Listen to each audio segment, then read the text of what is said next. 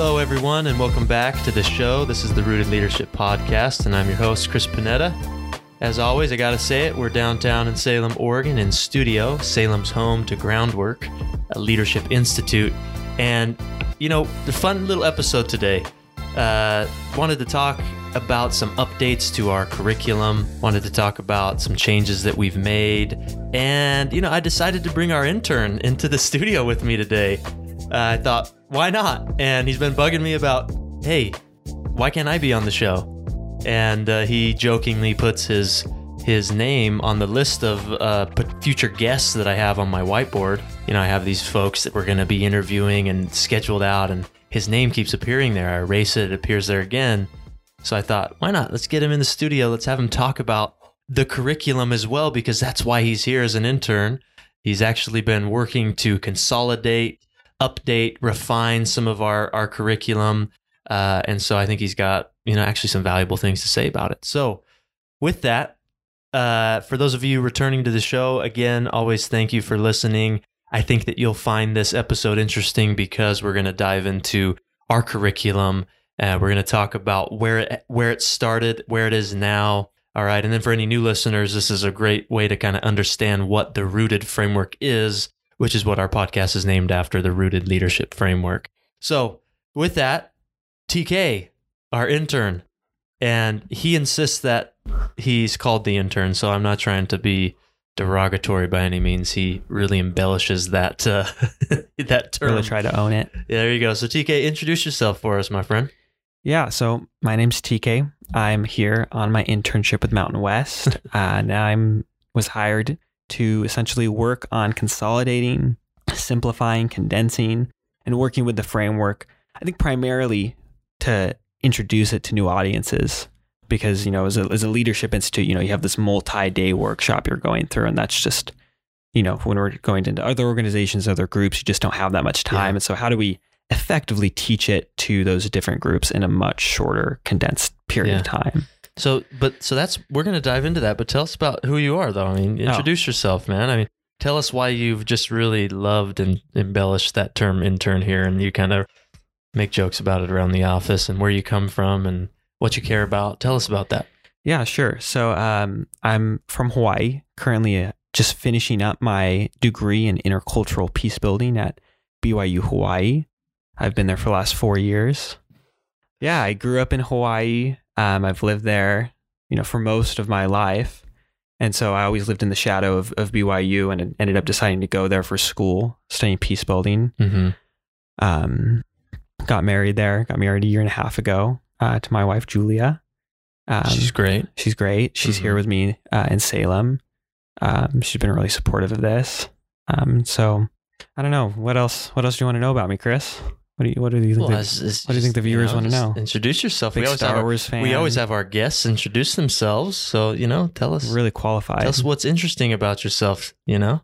Yeah. Um. What's interesting about me? Not that much, but you know, I'm a pretty big, boring guy. I'm pretty boring. I, you know, I'm a big fan of Star Wars. It's not boring. Got to throw great. that out there. That's great. It's my big inspiration, episode six, uh, yeah. Return of the Jedi. Very big peace building, conflict resolution centric movie. There you go. Little known fact. Um, I think to Magic the Gathering, I feel like I can't, you know, do myself justice without mentioning that here. uh, tell tell them about the nickname you gave yourself and why you feel it's so compelling to an audience. Yeah. So you know, and remember we, for listeners, this was all him. Nobody said this to him. Well, you know, him. we'll talk about accountability later as part of the framework. Um, you know, so you know, I'm not going to, you know, we'll just just throw that out there. But yeah. So uh, one of the terms that Chris likes to refer to me as is is uh, bottom of the barrel. No, that's a lie. I do not refer to him as that term. Uh, but it's just a joke in the office because uh, I just you know I joke that we're scraping the bottom of the barrel, and that's frankly why I'm on the podcast because you know couldn't get anybody else, and so you got to scrape for it. But uh, which both things are not true. We have great guests, and TK is not the bottom of the barrel he has a lot to offer. Obviously, he's really helped us um, grow and enhance some of our curriculum and very uniquely qualified for it um, as an intern and with his, you know, his experience while still finishing up college.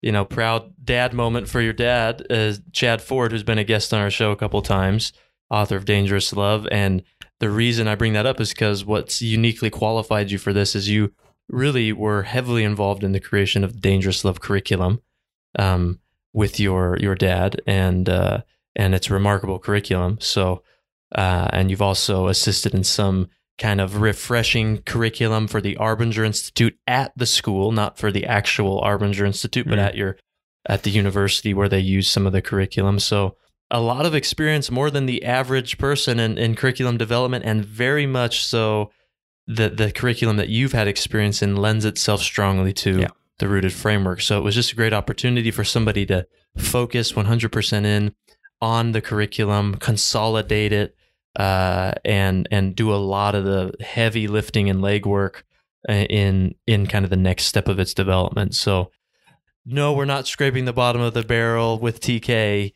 He's got a lot to offer, and obviously we have amazing guests on our show um, uh, all the time. So, TK, glad you could join me in today because uh, I wanted to update folks on the curriculum. Look, we've had, you know, the first I think first five or six episodes we dive in to the curriculum, basically the analogy of it, and we talk about some of its meaning, kind of at this deep theoretical level. Uh, but there's been a lot of changes, and one of the changes that I want to start with is this, and that we discovered this obviously through trial and error with, uh, you know, having an institute and leaders in front of us and hearing their feedback, and and so one of the big things that we've done, which sounds really simple, but at first we would talk about soil, seeds, and weeds, and then we would get right into what we call the cultivation process or innovation, transformation process. And we didn't spend enough time defining what the terms actually mean, what soil means, what we mean by seeds, what we mean by weeds. And so now we take the time in our curriculum to actually discuss that. We talk about it. We have people reflect on what it is in their own life. And then then we transition to okay, well, if this is what your soil is, how do you now cultivate it? So, for example, the way we describe soil is soil equals the people. So, when we're talking about soil, we're talking about the people. So, if you're talking about the soil in your organization, it's the people, right? It makes complete sense. But the determining factors of its soil, of sorry, of the health of the soil, would be what we are referring to as way of being. It's kind of like this perspective, this attitude. The Arbinger Institute calls it mindset. And so, for if if people in our organization are having a way of being that Martin Buber calls I it, which is where others become objects to me, they don't matter like I matter, uh, then the soil is going to be toxic. It's not going to be healthy, right? The Arbinger Institute calls that inward mindset. And we reference the Arbinger Institute all the time in this podcast. It's a poor attitude, it's a poor perspective. It's kind of a selfish, you know, self self-interested sort of perspective. And if you have people in an organization and that's their mentality, that's their way of being, your soil is going to be toxic. Versus what Martin Buber calls an I thou uh, sort of way of being. And, and, and I thou cultivates I thou relationships, which we call kind of being together in a together sort of a way versus an I it relationship is together, but in a separate sort of a way. We don't want to fully accept the connection that we have to others or the humanity that we have, that the humanity that others might have. Uh, and when you have an, an organization or a community where the soil is full of people that are seeing each other as people, seeing each other as others that matter, there's a better attitude, better perspective. It's more selfless than selfish, right? And that would be an ingredient for healthy soil. So we define what not only what soil is as people, but now these determining factors, which is this way of being, this choice that people have of what sort of relationships they want to be cultivating and creating. And then obviously the indicators that are very tangible is culture. I mean, you can walk into an organization and you can immediately feel the culture based on how the layout is, how people treat one another, the energy in the room. You can you can quickly get a sense and even measure culture. So when we're talking about soil, we're talking about all of that. It's the people, it's the it's the way of being or the mindset, the attitude, whatever we want to call it, and it's the uh, the the term the indicators is culture. Uh, so that distinction alone has helped our curriculum enhance quite a bit because now they know exactly what we're talking. When I say they, I mean the the leaders that, that are in our institute. They know exactly what we're talking about when we say, no, well, now we have to cultivate it, which means we have to build stronger relationships. We need to have a higher level of accountability, right? We need to deeply see, uh, which is understanding our why and being more connected to our personal why and our organizational why. So all of it kind of comes together. So, and we do the same thing, mind you, for seeds and weeds. We define what seeds are as ideas. We define what weeds are as conflict and so on. So tell us, a, you know, a little bit about your journey because you. It's not like you had sat through a training. You know, I walked you through some of the curriculum, you know, step by step, but then you dove into the into it, into the booklet, into the slides. So tell us about the importance of that realization of the distinction between what what the what we mean by the actual analogy and then what the curriculum now guides us to do with that analogy. So it's not just a oh yeah, that's a great idea. Yeah, that's that's a great uh, way to frame that because I think you know even if we scale it back a little bit further to one of I think even the earlier realizations we have was the inclusion of fruit in the analogy because I think you know we we talk about all these different things of soil, seeds, and weeds, but there, there's an overarching purpose Mm. that goes with all of them, and, and you know in, in our new kind of diagram we have, you can see that really visually.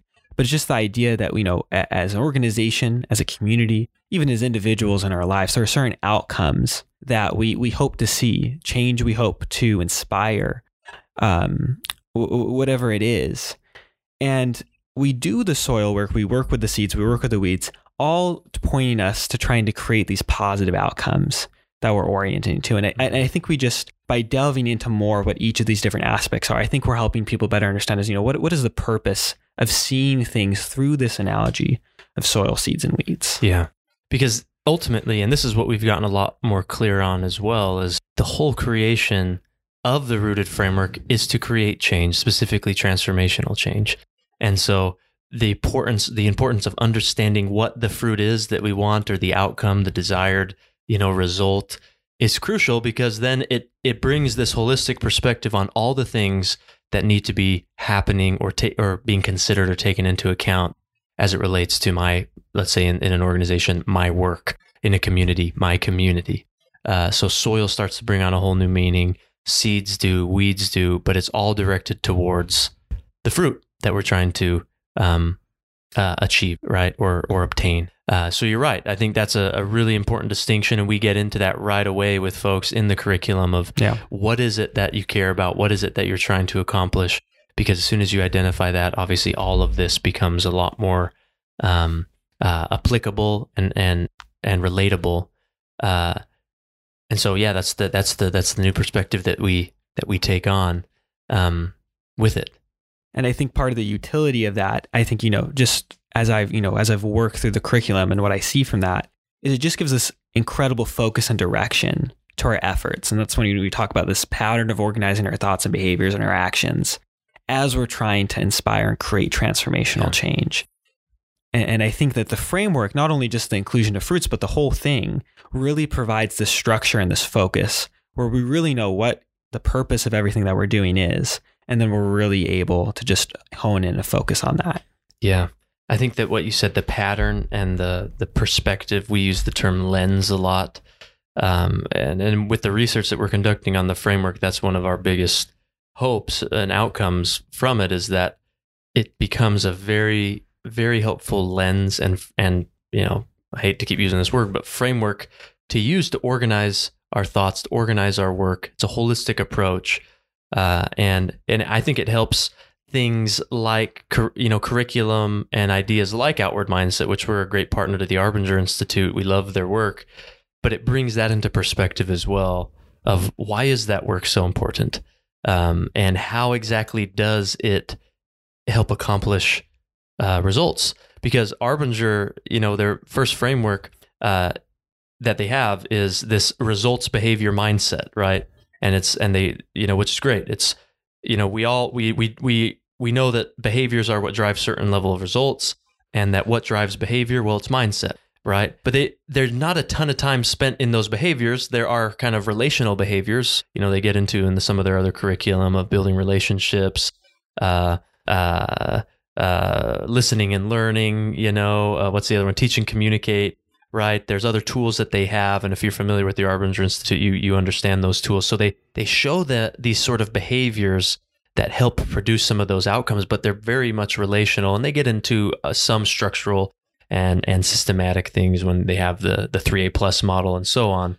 But what i like about our framework is it, it shows where the soil right uh, the importance of soil, which is more than just a mindset and more than just the way we see other people. There's this deeper level to it, right? The deeply see section, which really connects people to their purpose. Uh, it connects them to this sort of deep level of of understanding their suffering, of understanding their their uh, you know their emotions and how those might be getting in the way. It really takes a deep dive on at the individual level, but it connects all towards this idea of accomplishing a result or fruit. And then the the seeds and the weeds are so important as well because those are very tangible. Seeds are ideas, and just because we see people as people doesn't mean that all of a sudden the fruit is going to happen or that the outcome is going to be accomplished. Obviously, we need to spend a lot of time in in innovating, in innovation, identifying the fruit. We need to spend a significant amount of time in uh, being stewards of the conflict uh, that we are bound to experience if we're not experiencing it already, and then leveraging that to become a transformative catalyst uh, to help us accomplish what we're trying to accomplish. So there's a lot packed into it, and we're we're going we're giving a very high level view on it. Um, but what else, what else to add to kind of the big picture of of the framework itself? Yeah, I mean, I think I think you know you've really encapsulated it there. I think you know just in the imagery, the big thing is what we talked about with soil. You know, people is the foundation of all of it, and that's the connection Arbinger makes. You know that that mindset does have a connection to our results, and, and we certainly you know the framework certainly acknowledges that truth. People are the foundation. People are the ones who are going to engage in our ideas and our programs and in these you know, and often are frequently the ones we're creating some sort of transformation or fruit on behalf of. And people are also the pe- ones who are going to engage in conflict. And so, you know, people is the foundation. But I think what the framework does, what you were just talking about, is it recognizes that, it, you know, you even could take it as, as an even truer and deeper way of seeing people. And that's where, you know, we mm-hmm. talk about deeper, deeply seeing, you know, demands that we don't just stop at this internal, you know, perspective that we mm-hmm. have on others, but it actually asks us to take action and do something about that and, and to be intelligent in the way we go about trying to really help people and really try to make that transformational change. And that's where seeds and weeds come in to play because, you know, seeds are going to be our, our strategic and our, ta- you know, whatever, whatever strategy and way and behaviors we're going to do to actually achieve that transformation. Those are going to be the ideas we have, which are our seeds. And, you know, weeds can be the inhibiting force, but they also can be a constructive force. And I just think, you know, you know, part of it's the idea of seeing people as people, soil's a foundation. But I also think it even speaks to a more true aspect of this that like if, if we're really seeing people as people then we need to engage in those things we can't just stop at that internal perspective changing yeah no you're spot on with it spot on with it um all in all the the curriculum itself has i think taken a couple of really large leaps um in a in in a great direction which is the purpose of creating a curriculum that helps create conditions for transformational change.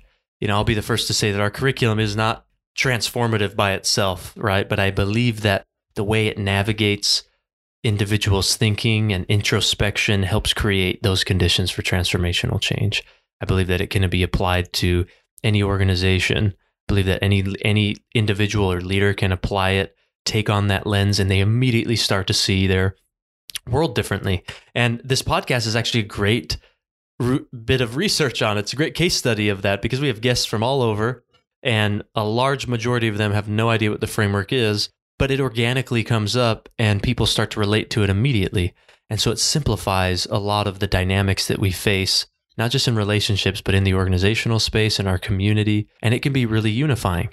Um, and so we learned, you know, the, the whole reason why we created it, which I, I can't recall if I mentioned this in the early episodes.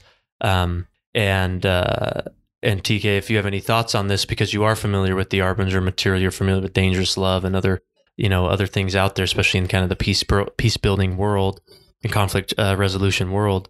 Um, the reason why this was created, we were using a lot of outward mindset curriculum in our community. We still are. Their curriculum is amazing, right? They're the best in the in the world, I would say it, at helping people go on a really incredible journey of un, unpacking and discovering self deception, understanding how they often are the reason why think they're often the they're often the one that's getting in the way, right? Uh, uh, of of their own success, and I think that that's a crucial piece.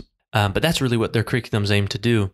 and they've done a fantastic job at it, and it's so applicable for organizations. And there's so, you know there's they have just an incredible team working on it, but we still use their curriculum. But what we found, what I found, because I was the one on the ground, you know, working with people, leveraging outward mindset to be this catalyst in a community to bring it together, and it was doing magnificent things. I mean, a couple thousand people in just a, in just a couple of years went through the outward mindset training. Just incredible. Everybody started talking about outward mindset. This sense of seeing people was just enhanced at a community level, which that that's really key, and that's probably the most important thing that happened. Right? Was that this this openness and honesty about the importance of seeing other people as people was now on the table. Before nobody talked about that. It was kind of just this idealistic goal and expectation people have when they show up to the to the table, right? Uh, when you have a bunch of community leaders come together, that's just kind of this. It's a, very idealistic thing. Nobody really talks about it. Nobody really gets into how to do it or why it's so important. But outward mindset started to create that environment and culture. So people were always talking about it, um, and so it was so exciting for us. But after a little while, we begin to we be I began to see how there was a t- much deeper level that the community could take to really become transformative.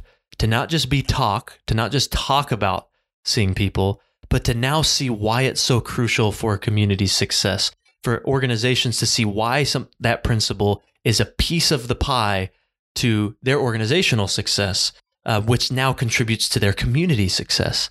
Uh, and so there was a deeper level, just theoretically, that we could go, but even practically, there's a deeper level that we could go with creating the rooted framework is because it allowed us to now engage with organizations and with leaders in a completely different way in a more intimate um, more authentic environment that we could help them get to right? Uh, because i always say this about the outward mindset materials it can be incredibly deep right? If you let it take you there right? Um, but it the curriculum in itself is not set up to take you to this really deep aha moment. Um, and I've seen hundreds, thousands of people experience one or the other, right? Sometimes they're like, this is great. This is good. This can be good for my team. This is great team building. This is great concepts, great ideas. And others, they go through this completely transformational experience in their life, mm. like a whole awakening.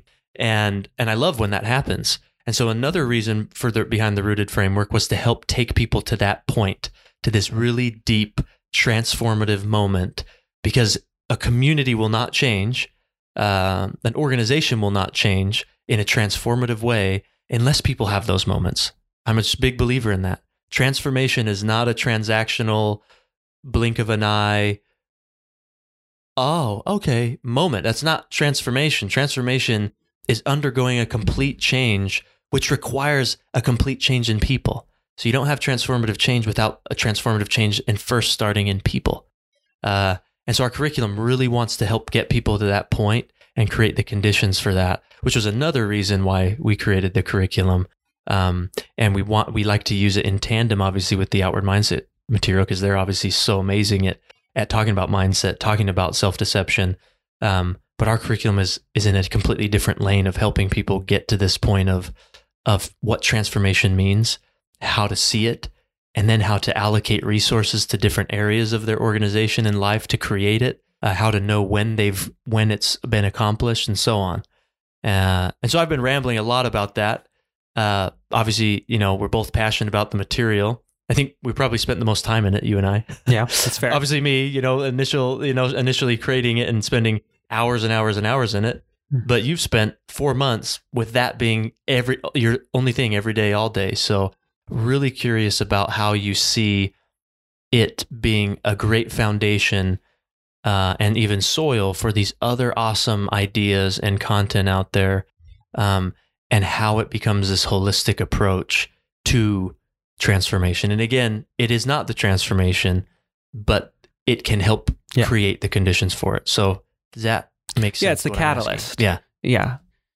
Um, and so wait, so you're just are you repeat your question? I want to hear your thoughts on how you see it as a great foundation to build upon, right? For uh, mm-hmm. for organizations, no matter if they're using outward mindset, using something like dangerous love, they're using whatever else, whatever else is out there. Those are just too close to us. Yeah, certainly. But there's plenty of other things and theories of change and leadership theory that's out there. Why is the rooted framework something that can be foundational?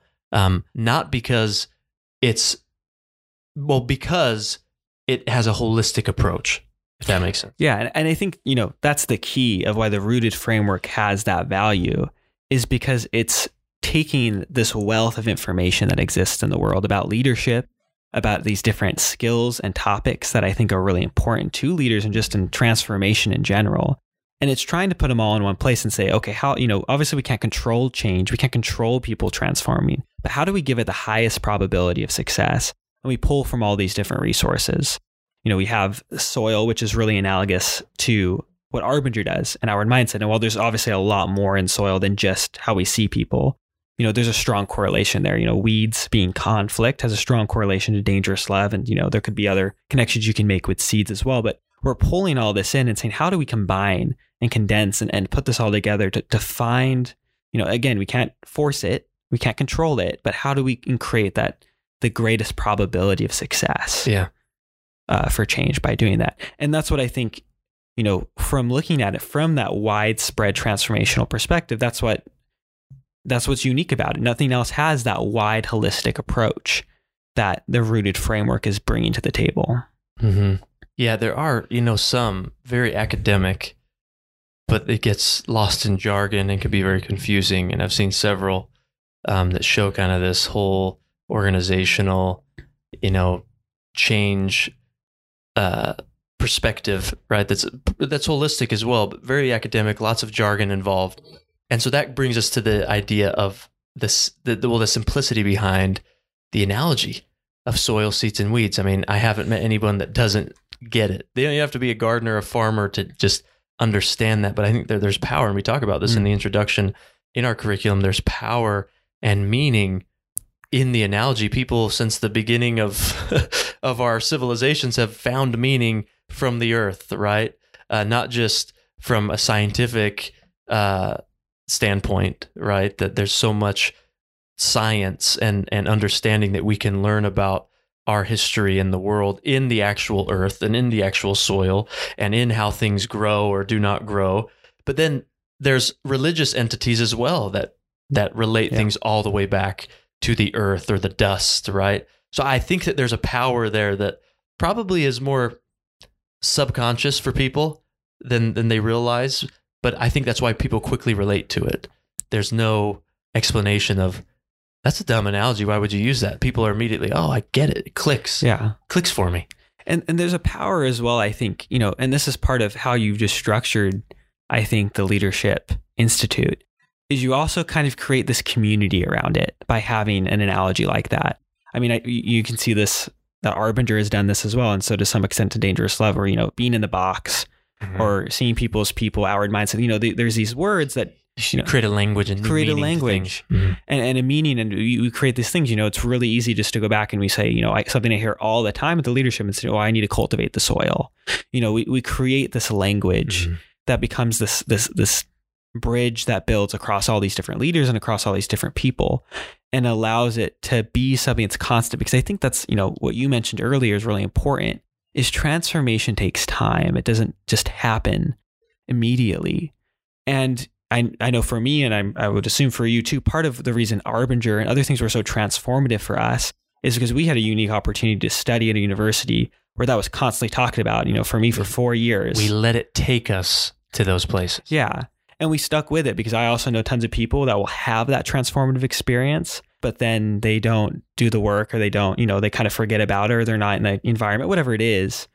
And they forget about it and they stop mm-hmm. seeing people as people, you know, because most of the people, most of the people I know who, who have done that, that, that has been Arbinger. That's been yeah. what they've on. And it's not that they stop seeing people as people. It's that they stop being aware to the fact that they see people as objects. Yeah, they, they're, right? no longer they, you, they fall back into self deception. There's a sense of yeah, a sense of awareness kind of yeah. diminishes because it's not like we live our full lives always seeing each other others as people we're not always in i i thou relationships but the difference and it doesn't make us any better or worse than others it's just that we're committed to uh, a level of introspection and awareness to try to be alive to the fact that we might do that. Yeah. And I think, you know, again, part of the way that the Leadership Institute is structured is, you know, you have it for a year, but then you also have these events where you invite alumni to come back either as mentors or to other events and you keep it alive. Mm-hmm. And that exposure, I think, is important because as much as, you know, it always is our choice, we always are the ones in control of how we see Yeah. people and what kind of relationship we have.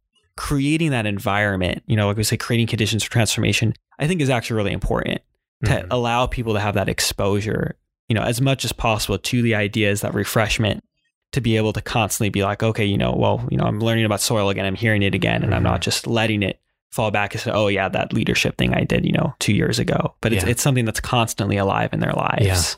And and I love the idea of, of the language that you talked about that we're creating because again, people talk about cultivation all the time.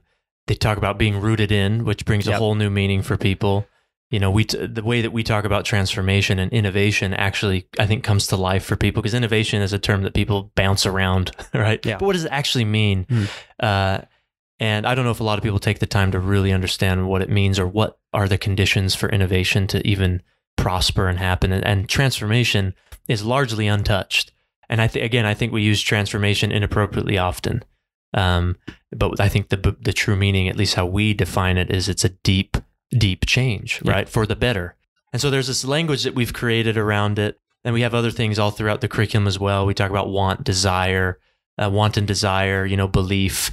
Uh, we talk about versions of up and down pride, which again, face value, those terms can mean anything for anyone, but we create a, a curriculum and an experience for people to where those terms mean something different. Um, there's obviously power in that. That's what curriculum is obviously Yeah. designed to do. Um, but uh, I love that you that you brought that up um, because that is kind of a, one of those natural outcomes um, that we've seen. And something else that you said that's really intriguing is is it's created this com- sense of community. And we we often say we always say our brand is our community. We have zero reason to exist other than for our community. And then in the future, thinking of other communities because we're not a for profit venture. We're not making any money off this. This is completely philanthropic. It's completely coming from this desire, uh, which our our benefactors, a desire for them that comes from God, right? And many of us here, but you can even take that out of the equation. It's simply a desire to improve a community and help people, right?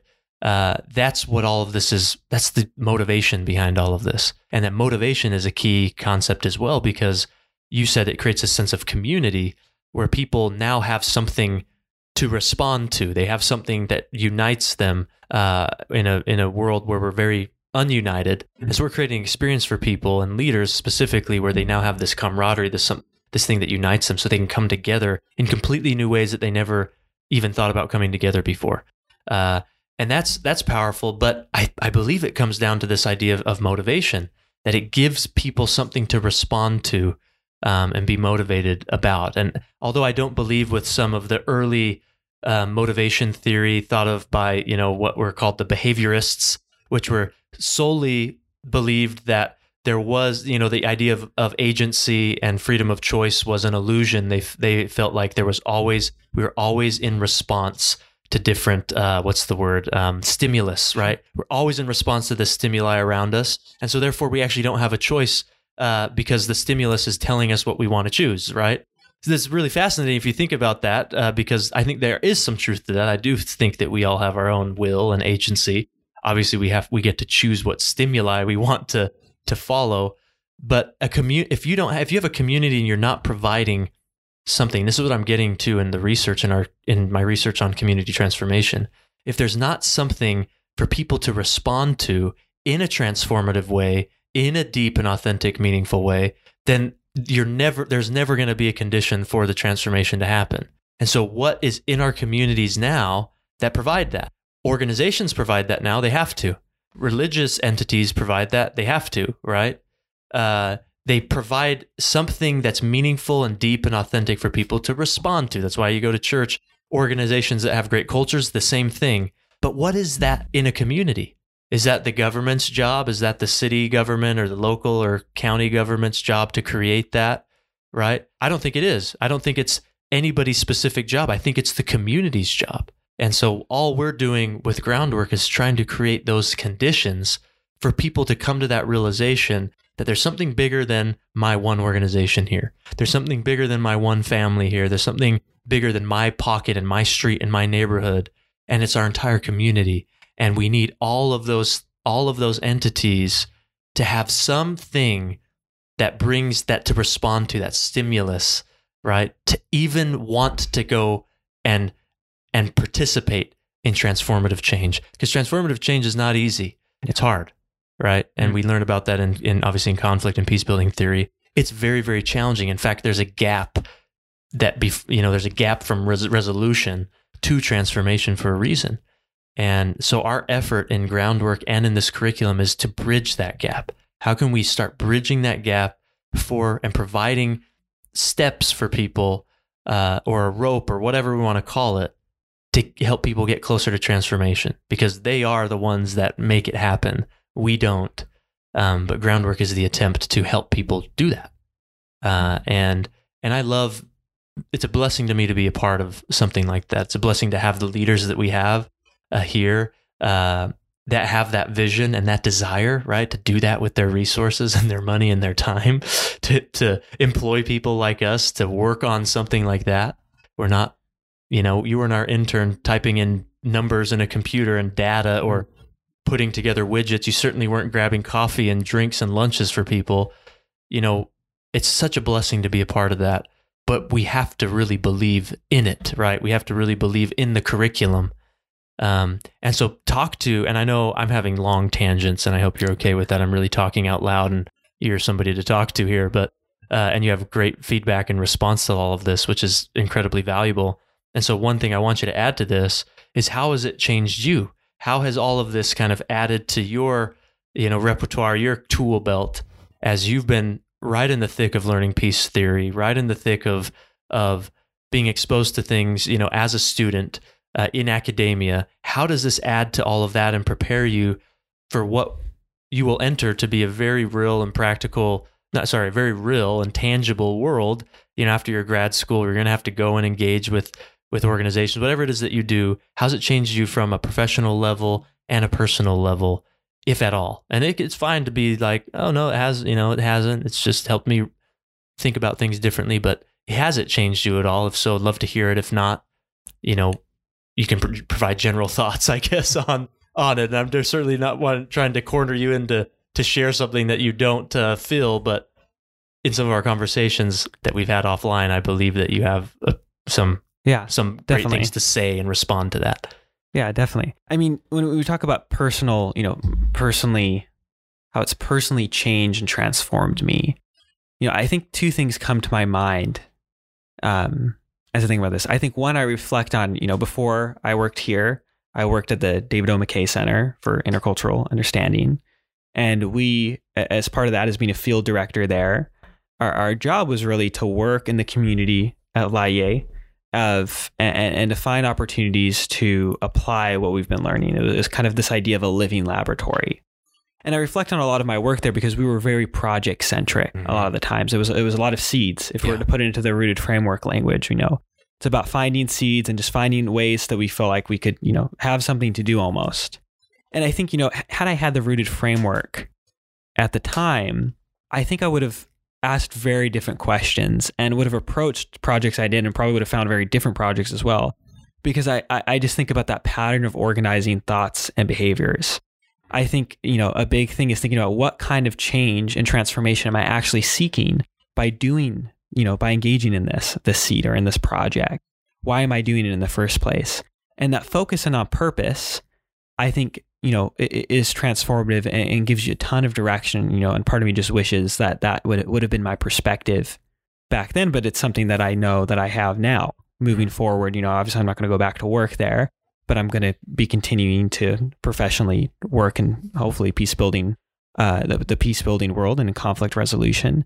And so I think it's that that that overall pattern of organization that the rooted framework brings that I think is critical because I, I think you need each of those different steps of soil, seeds, and weeds for any sort of transformation to take place. To, to get the fruit, to get the result. Yeah.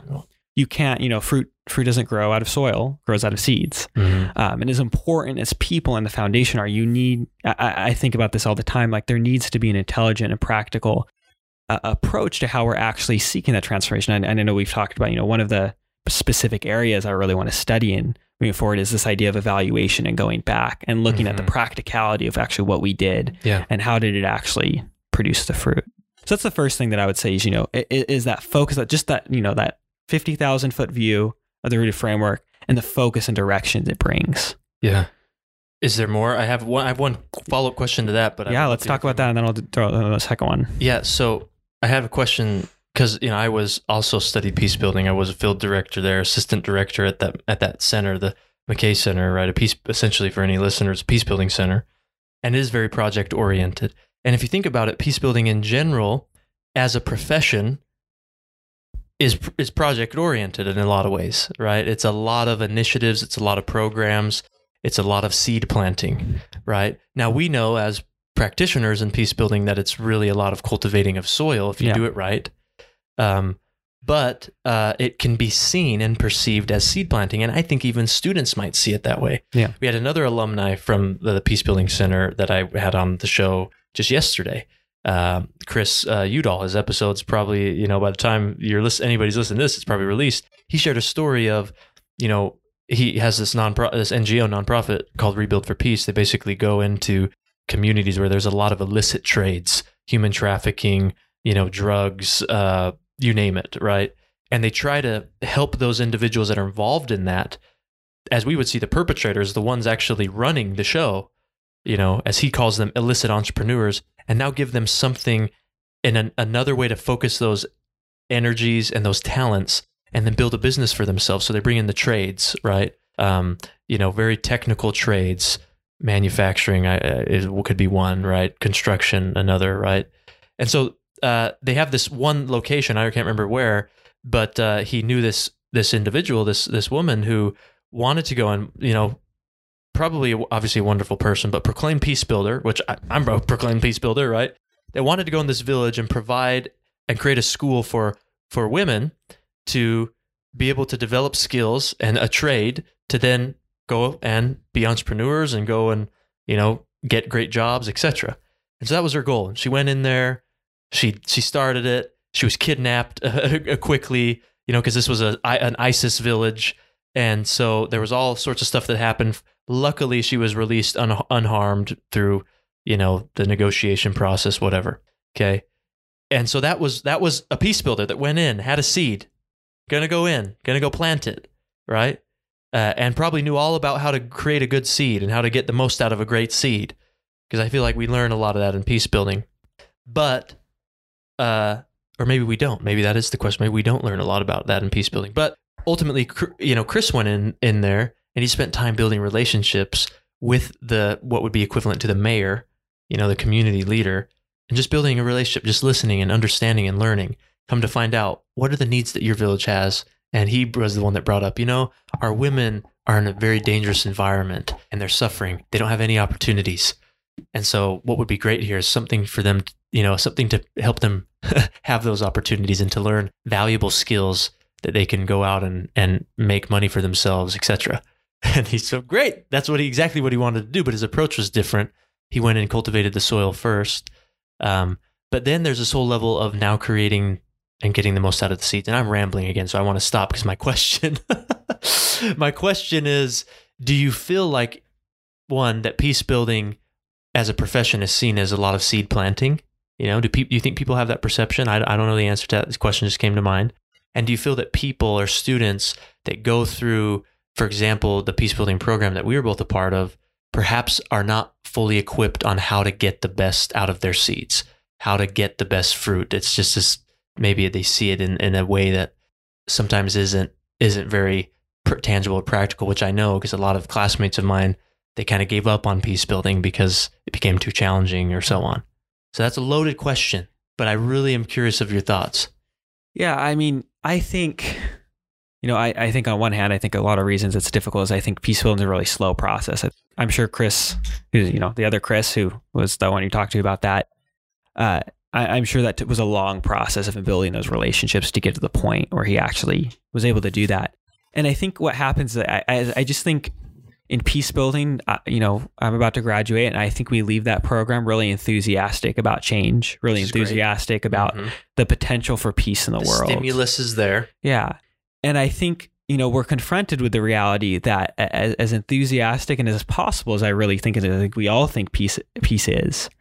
It takes a lot of work and it takes a lot of time and it can be really easy to get discouraged and you know you know i, I think so, so, i think what happens is you know sometimes i think we we rush into mm-hmm. kind of sounds like that first story we kind of rush into creating the project and the seed um and, and trying to plant it and trying to, to reap the benefits because we really believe in it we really want to see it happen but we don't always remember because I, I definitely think we're taught to take that approach that chris took to you know to build those oh, yeah, relationships sure. i think that's a very clear message but I think sometimes we just, you know, we get so excited about it. About the seed. About the seed. And, you know, we, we often, you know, I know so many people who have this, this, this passion for like a specific issue or topic or thing that they really want to do and take their peace building and go and go and do that with.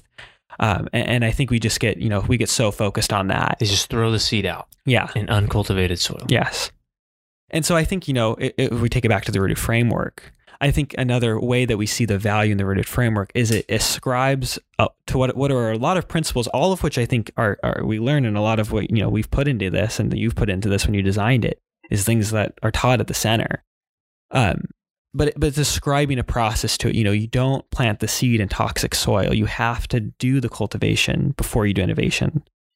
Um, and so and again, I think that that's taught, but I think putting a language to it, putting you know visuals like we've done to it, and putting that putting it into a pattern exactly i think is what enables people to step back and say okay i love this seed. I really want to create this fruit this outcome. I really want it. But i know b- because of, of how this all set up that i'm never going to get it if i don't cultivate the soil 1st mm-hmm. and i think it provides almost a, you know it, it almost is a strategy at that point to how do we most effectively create those conditions for transformational change and it's trying to say, you know, there's all this stuff and we're trying to rein it in. We're trying to put it into a cohesive process and pattern so that we can have the best chance of doing it. Yeah. Another thing that I think it, it does, which we haven't touched a lot on, we don't really spend a lot of time on it, but is the weeds, right? Because in, in peace building, I think it's rare because most people have a pretty negative perspective on conflict. Now, in the organizational business world, a lot of people will say, conflict's good, but what they're referring to is a form of process conflict, right? Sure. Or task conflict, which we talk about in the framework mm-hmm. and in our curriculum. Um, but most people don't like conflict, and dangerous love is masterful at talking about why we don't like love. There's fear involved, right? But what I think the framework helps us helps create is just getting okay with the and accepting the fact that conflict's going to happen right? Just like if you look at a, a garden or a plot of soil, there is nobody on earth, anybody that's a, you know, that is a farmer or a, or a master gardener that is ever going to have a weed free garden. They just won't, right? It takes constant time in the soil, cultivating it, dealing with the weeds. Master gardener knows you can't just chop it off at the top. You got to get to the root of it. And so weeds are a huge part of our soil, but I think we often try to avoid it, right? And so another thing in peace building that I think happens, and it's funny how we've gotten on this topic of peace building, but I think peace builders they see themselves as I'm going to go and help engage in the weeds, but they don't necessarily see the weeds that they're going to experience in the process themselves, mm. right? The weeds that come along with creating this wonderful fruit that they're trying to create, of getting the most out of this seed, of cultivating the soil, they don't necessarily see and are prepared for the weeds that are going to happen in that process for them. Yeah. They're more thinking about the weeds that they're going to help engage with, right? Uh, yeah. And not fully aware of the weeds that they're going to engage in their own process of producing fruit. Because um, I saw it in myself. For me, it was a lack of understanding and preparation of, oh my gosh, there's, you know, I want to be the one that's helping, but I don't, I wasn't fully prepared of, wow, I have to experience all of these same, this same conflict in the same way. And so, what the framework does, I, I believe, I hope it does, is helps people see that conflict is just a part of the process and that it's something you should expect. It's like the air that we breathe. It's neither negative, it's neither positive, it's what we do with it, which we do learn in peace building. But I think that now placing it in the importance of soil and how that all relates to the fruit um, deepens understanding there. Yeah. Yeah. Any more thoughts on the weeds before I would love to hear your second piece of how this has changed you? No, I think that's great. I yeah. Yeah, well, think you summed let's- We're we're running low on time, so let's hear this. If there's a second and third thing of how you feel the the the framework has impacted you. I know as we were talking, Changing is kind of an arrogant term, so how has it impacted you? it's completely changed me. I see everything differently now. well, you know, as we were talking, I did think of it. You know, I had another one, and then I thought of another one, um, which I'll just which I think ties in. You know, this next one I'll talk about. I think just ties in really well to what we've already talked about today, but also to one of the big changes, which can seem really surface level, which is just the terminology change. Because before, you know, when we talked about soil and what determines if it's healthy or toxic, you know, we would use you know whatever the terms you know whatever the terms we were using were, and and we focused in in, this iteration on the idea of I it and I thou, and this idea that you know we're always in relationship Mm. With one another. We we can't actually escape that. That, that that's just how it is. yeah, Just like soil, you know, we, we kind of you know we have that visual now of the, the the personal versus collective soil. You know, we all have our personal plots, but you know uh, that's just in the context of a larger plot of the collective soil, whether that's our community or our organization. Oh, that was a loud noise. battery's running low. I know we gotta gotta wrap it up. Um, and so I, I think to me, what the- what the impact is of that to me is is I just think that makes me feel much more responsible for the kind of relationships that I have. Because I think when we talk about, you know, in, in the context of seeing people's people, seeing people's objects, you know, there's this this thing we always say in Arbinger, which I think is true, but I know that I've often used it as justification to continue, you know, with- but what the phrase is, you know, we can do almost any behavior in one of two ways. We can do Yeah. it seeing people as people or seeing people as objects. And I'm like, you know, I, and you know, I I feel like I frequently in my life use that to do a behavior that I know isn't the best for the relationship. And I'm like, you know, I'm still seeing them as a person. And, you know, Uh-huh. I'll say that, but I, I don't really want to engage with them in this way or do this thing. So I'm going to, I still see them as a person. My perception's not changed, but I don't really want to do that. Yeah, But now when I think about it in the context of I, it, and I, thou, you know, if I, I really want a thou relationship, this relationship that really sees the common humanity, I really want to, you know, and we've talked about that other additional principle, this idea of the space in between us. What are we putting into that space? Mhm. How are we nurturing and, and caring um, for that space? Um, and, you know, I, I can't say at that point, well, you know, I can do, I can either not do it or do it, you know, uh, if I- you know I'm still seeing them as a person, maybe that's true. But you know, if I'm really wanting that kind of relationship with them, that's that's an I thou relationship. If I really want to cherish that space that exists between us, I I realize I think I've realized even as I've been here, you know, relationships where it's been applicable, and I'm like, you know, I have to actually do something. Mhm. I can't just you know sit back. Yeah. I love that you bring this up because this is a recent development with our curriculum of focusing more on that. And the hyphen in I and I thou is so important because it emphasizes what you said, the relationship. But what I like about, and you, you touched on this briefly, is that in my mind, it's more tangible. What is a what what can be very philosophical actually becomes a lot more practical and tangible, right? It can be very philosophical to say we're always in relation to others, but where just stating it as seeing people or seeing objects can be very, very kind of again idealistic. It can be you can't see it. It's not something that is is tangible or felt it can be easily justified and and it can just be a great idea right um, but not always applied not always seen as a thing that i need to change more than just how i'm seeing but when you start to see this relationship and you start to see the hyphen now like you said there's responsibility on my side it's a relationship that i'm in and i'm either building it or i'm destroying it and so it makes it a lot more tangible, especially for our leaders and others that go through our curriculum, to know that when we say seeing see people, it's not just a mindset and a change in how you see, right? It's more than that. It's there's a relationship that you get to choose to have. I it, I thou. Either way, the relationships exi- relationship exists. But now, what do you do about it? How do you build it instead of destroy it? Because there's no middle area. There's no just, oh, I don't want to build it or destroy it. I'm just going to have it be. There is no just have it be. Having it just be is destroying it, right?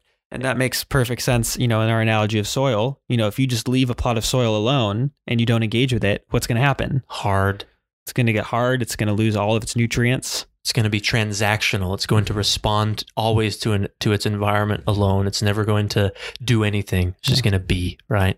Uh, and and by being, it's going to be less ready for cultivation, which makes it worse. Right. Yep. It's going to be less ready for planting. I should say, not cultivation.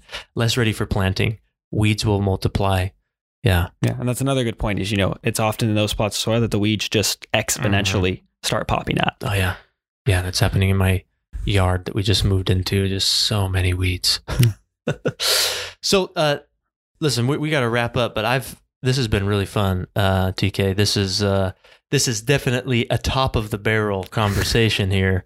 But we did have to dig deep into to talk about some of these things. I think it, our curriculum is really foundational. We're not trying to pat ourselves on the back or say that it's so amazing. Um, what we are trying to do is see that it is is help individuals see that it can be helpful. Right? It's not an end all fix all by any means, um, but it's a helpful lens to put on and see all the things that you already are doing. To see everything that you already think about, but now it's a new lens. It's a new set of goggles um, that you're putting on, and and I think you've spoken really well to it.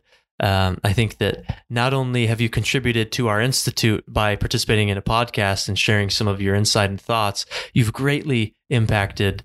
Uh, and I know you're going to continue to work with us remotely, but uh, you've greatly impacted um, the the rooted framework and the things that we're doing. Um, and uh, and so I know that you are part of being an influence for good uh, in the world, which I know is something that you you care about. Um, so I, I appreciate you, and you know I'm happy to let everybody who's who's listening to this know that that uh, I appreciate you, and and I hope that that uh, you know our our paths will stay close um, for many years.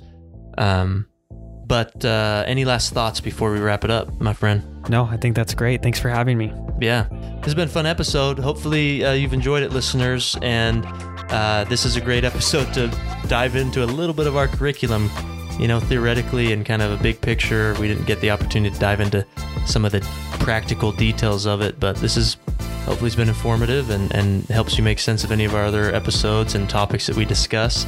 But with that, uh, thanks for tuning in. As always, be safe. Take care. Until next time.